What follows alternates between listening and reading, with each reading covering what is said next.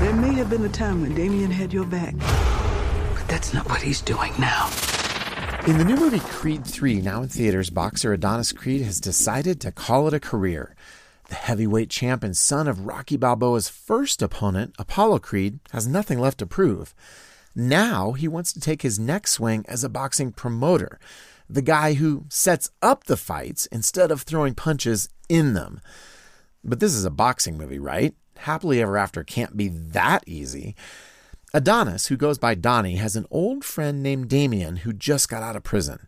They had been friends as kids before Damien got into a lot of trouble. But Damien had also been a promising fighter back in the day, and he wants to take another shot at the big time with Donnie helping him out. Things start off pretty good, but then go south.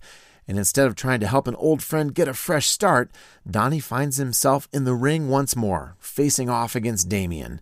So much for hanging up the gloves and cue the training montage. I'm coming for it all. He's not going to stop. Then you make him. Creed 3 feels like a Rocky movie, even if Sylvester Stallone's most famous character never shows up here. That said, this film is grittier and more realistic than the classic Rocky stories. There's violence inside and outside the ring, especially those visceral fight scenes. And there's quite a bit of language, too. Sure, we get a great story about redemption and forgiveness, but this film's hard edge PG 13 material may just knock it out of the ring for some families. So we're giving Creed 3 a 3 out of 5 for family friendliness.